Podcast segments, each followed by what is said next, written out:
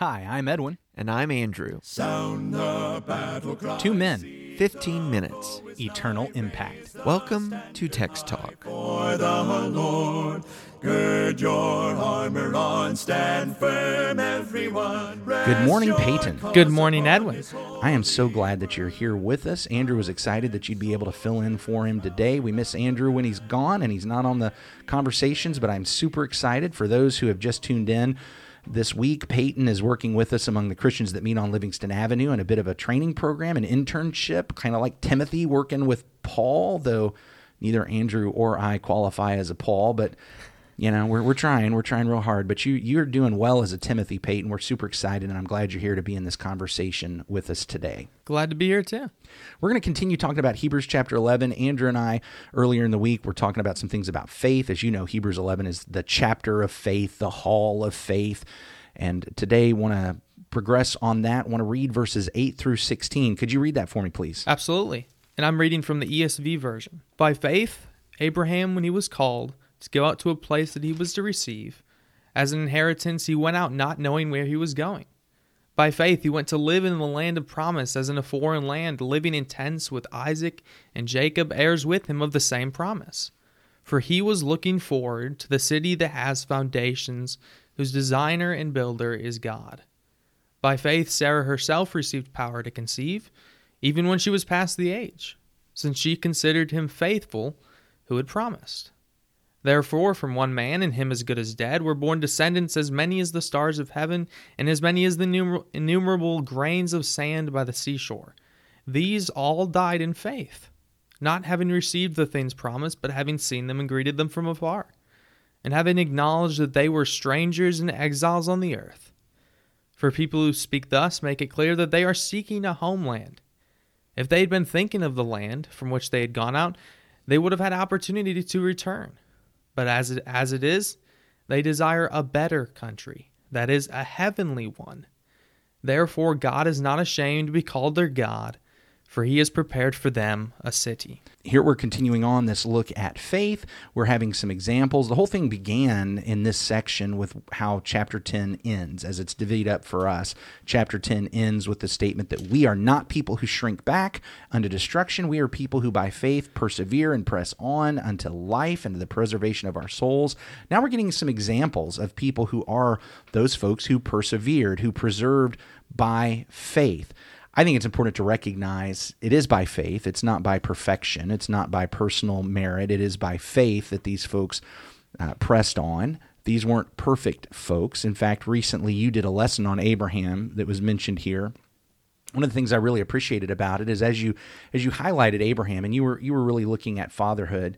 I really m- my favorite part, what I really appreciated was when you brought up the fact that while he has a legacy of faith, he wasn't perfect.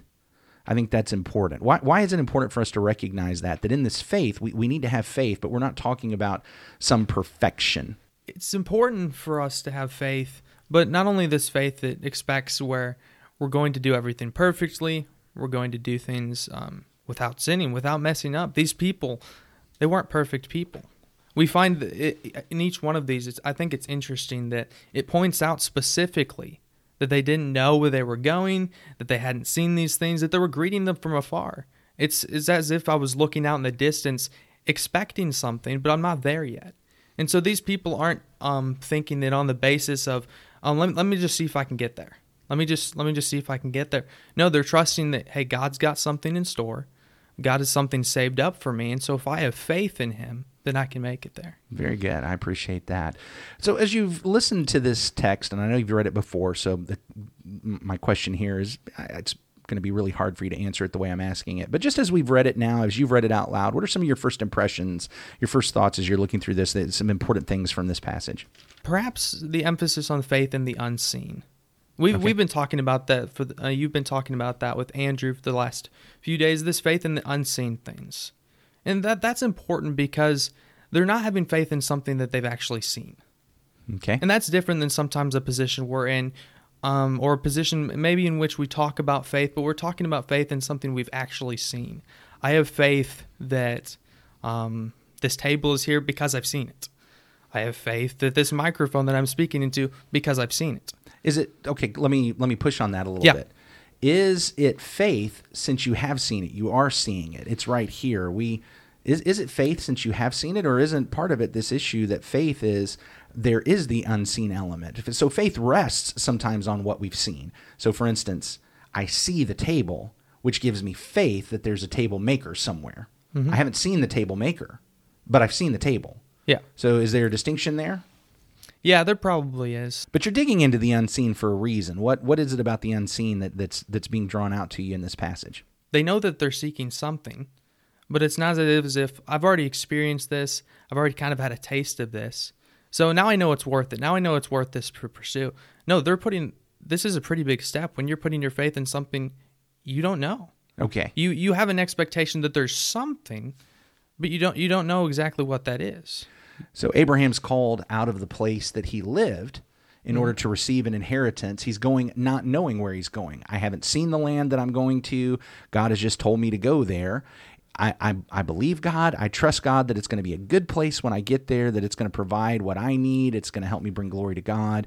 So he hasn't seen that, but he's trusting and experiencing and moving toward it. I think there's even a even greater element Okay. because not only is he going to this land he's he's not been before, God is promising them that he's going to give it to his descendants, but more than that it points out that he didn't just believe in this land. It actually points out in Hebrews chapter 11 they desire a better country, but hmm. the Hebrews writer clarifies a heavenly one. Yeah. He believed in something not only a physical thing that would maybe change over time, be given to his descendants. He believed in something that was even beyond seen in this physical world at any point. Verse 10 For he was looking forward to the city that has foundations, whose designer and builder is God. Even the sound of that, that. That sounds like more than Jericho and Ai and Jerusalem and the cities that you would find when when they get into the promised land and under Joshua they defeat the promised land and conquer and drive out the enemies. It does uh, all of that promise points out that God God says to them, "I'm giving you cities you didn't build. Uh, you're you're going to get to eat from trees that you didn't plant." But even as we look at that, we realize, well, yeah, but Canaanites built that. God is saying there's a sense in which He had prepared that. But as I hear what He's saying about Abraham and Isaac and Jacob and Sarah, there there's the fact that they seem to be even looking for something more than that. That there's there's an understanding that there is there is a city that's beyond what any people built. There, there's a city that they're going to. In fact, okay, so let me before I get back to you here, let me let me go even further. In verse 13, these all died in faith, not having received the things promised, but having seen them and greeted them from afar, and having acknowledged that they were strangers and exiles on the earth. For people who speak thus make it clear that they are seeking a homeland. They said, We're strangers and exiles on the earth. We find that in Genesis 23 4. Abraham's saying that. Uh, and we have the idea that even while he's walking on the land that God promised him, he's saying, I'm just a stranger and exile here. There's something bigger and better that he's looking for. And our author says, now look, if he'd been talking about the land that they came from, well, they could have gone back to that land. He's actually talking about progressing on to something even better. And that's that that heavenly realm. The heavenly there's there's some city, there's some kingdom, there's some land that is heavenly that it seems Abraham, Isaac, Jacob, Sarah understood these realities were behind the earthly promises that they received. Does that make sense? Absolutely. And I got to admit that this seems kind of surprising to me. Okay. Because if God came and told me that He's going to give me something, um, I may have faith in receiving that, but they're having faith in something they haven't even been told about. And it's so it's kind of surprising to me when you read the Genesis account, you don't exactly understand and maybe see just in that account that they have faith in something greater. Although it does drive them to put their faith in God to do as He says, to um, trust in things that they weren't hadn't seen yet on a maybe a, a, lo- a little bit of a lower level. But the fact that they even believed that there was something they hadn't even been told about, something unseen Mm. that they would receive, I think that's kind of impressive. I'm a, I agree with you. The the rec- I mean here here's something I'm learning from the Hebrews author. I don't think going back to Genesis I would have just assumed it, but what our author is is doing is drawing a conclusion. He says, "Look, these guys are on the land that God promised them, and they're saying we're strangers and sojourners, even while we're on it." What what I've done in the past is said, "Well, I mean, it wasn't their land yet." And so they were looking forward to when their grandkids and their great great great great great great grandkids would have the promises. And I start talking about how, well, we tend to think individually, they would think nationally. And so that's how Abraham received the promises. What our author is saying is Abraham was looking to actually really receive the promises because he understood there were heavenly realities behind these earthly promises. And so when he's given a promise of a city, when he's given a promise of a land, when he's given a promise of a blessing, even though he dies and leaves this world, he is expecting to get something. He's expecting to have a reward. He's expecting to be involved in a city that is the heavenly city, whose builder and foundation is God, which actually ties us back. I, I don't know if you're thinking about this, but do you remember where Jesus is right now? He he's not at the tabernacle. He's not at the temple. Mm-hmm. He's in the real sanctuary of God, at the right hand of God, at the heavenly reality that stands behind. And and here the the heavenly reality, the real temple, as opposed to this earthly copy, that's where Jesus is. What our author is saying is that Abraham is very much like that. There was a real city that he knew was coming, a real land that he knew was coming, rather than just this earthly promise. And so they're strangers and sojourners while on this earth. They even died in faith. What does it mean to die in faith? Perhaps the simplest way of saying it would be to your understanding that, hey, I'm not going to see these things. I'm not going to see these things in my lifetime. But I still believe God is a rewarder of those who diligently pursue Him. We looked at just um, the previous episode. You and Andrew discussed how God is, the scientific evidence for that, the importance of that.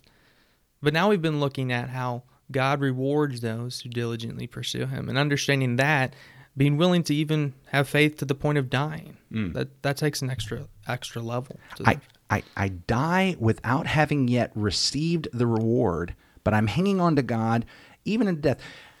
You ever watch a movie? And yes, I have there's, watched a movie. There's the there's the good guy who has been captured by the bad guys, and they're about to die. They're going to kill him. Of course, the bad guy starts monologuing. And I mean, the the way the movies work and television shows is they're trying to push us farther and farther and farther and farther to the point of, oh man, there's no way they're going to be saved. And then boom, last second, something swoops in, saves them. It all works out. Except for what this is saying is, I'm going to die in faith, even when there is no swooping in, and and and I actually die. Yeah, it's so it's sort of like um, there's gonna be an end credits scene when the movie comes down to an end. yeah. it's you're gonna die and like wait, you're left with wait, what's going on here? They died. They're not supposed to do that. Yeah, like the good character was supposed to live here, but it's almost like oh, there's gonna be an end credits scene where no, it actually does work out for them. You just maybe not the way you expected. Exactly. And so dying in faith, I I'm not hanging on until God swoops in and keeps me from dying. I recognize that the reward is something that comes after death. And so I press on, I hang on even until the point of death. And that's that's exactly what we need to do. Press on because that's where the preservation of soul is even if I die. Well, thanks for joining me here today, Peyton. And sorry for putting you on the spot a couple times, but appreciate uh, your conversation. Why don't you go ahead and wrap us up with prayer? Lord God, we thank you so much for the ability to study your word, spend some time in it today. And Lord, as we've looked at multiple examples of this great faith, Lord, people like Abraham and Isaac and Jacob, on these different people who all put their faith in you, who hadn't seen the things that were coming their way, hadn't fully understood maybe even the things coming their way, but still had faith and died in that faith. They put to their faith to the point where they knew they wouldn't even receive a um, a payback in this life, but they trusted in you. And Lord, we pray that we can be encouraged by their example to likewise look to you, knowing that we too have come to some spiritual realities. We're in this intermittent period waiting um, for something better. But while we're here, Lord, help us to put our faith in you, like these people, and to realize that you have something better in store, and that while we may not fully grasp um, what you've promised to us, we believe that you're someone who um, rewards those who diligently pursue you.